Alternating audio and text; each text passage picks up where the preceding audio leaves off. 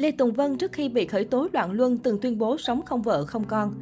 Trước khi bị khởi tố, ông Lê Tùng Vân từng tuyên bố mình cả đời tu trong sạch, sống không vợ không con, tạo phước cho đời. Nếu như Nhật Bản có diễn viên phim người lớn Tokuda được xem là biểu tượng ăn tạp, quan hệ trái thuần phong mỹ tục, thì tại Việt Nam, ông Lê Tùng Vân sinh năm 1932 hay còn gọi là thầy ông nội cũng xấu xí không kém. Một tay dựng nên cơ ngơi tỉnh thất Bồng Lai, Long An, ông Lê Tùng Vân giới thiệu mình là nhà sư, hàng ngày cùng với đệ tử nuôi dạy chăm sóc trẻ em mồ côi. Cứ thế, các đoàn từ thiện trong ngoài nước lần lượt gửi tiền bạc vật chất cho những kẻ siêng ăn nhắc làm, mượn đạo hại đời. Trẻ em mồ côi hoàn cảnh nghèo khổ đâu không thấy.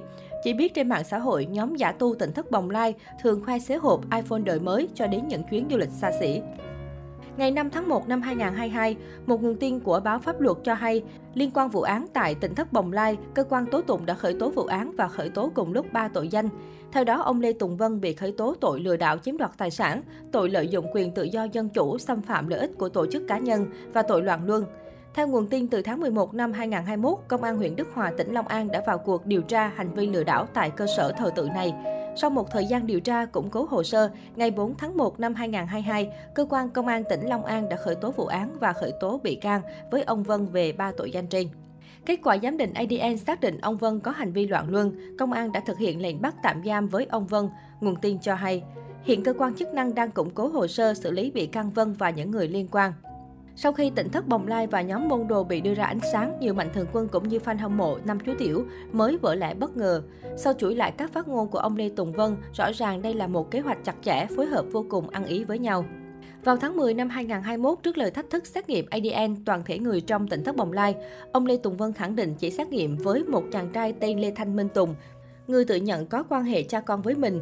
Để củng cố hoang mang dư luận, trọc sư này còn tuyên bố chắc nịch bản thân là người tu hành đạo Phật cả một đời ăn chay niệm Phật, sống lương thiện nên không cưới vợ sinh con.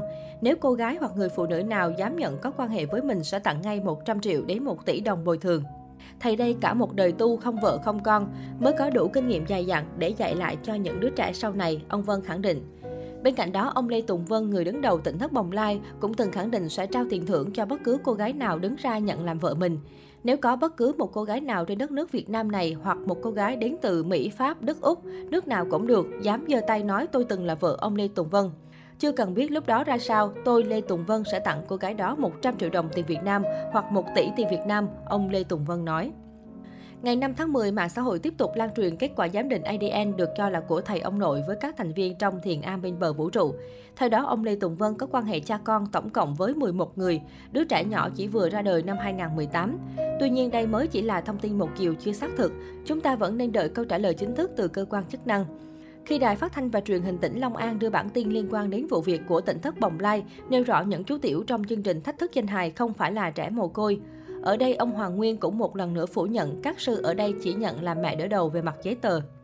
Việc một đứa trẻ có mẹ trên giấy khai sinh là hoàn toàn bình thường.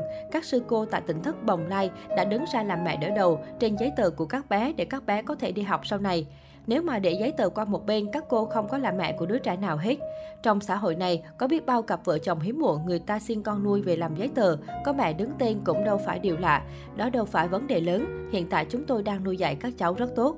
Mặt khác, ông Nhất Nguyên cũng cho biết mình là người tu, chỉ nhận đỡ đầu các bé nên không có chuyện gọi là mẹ.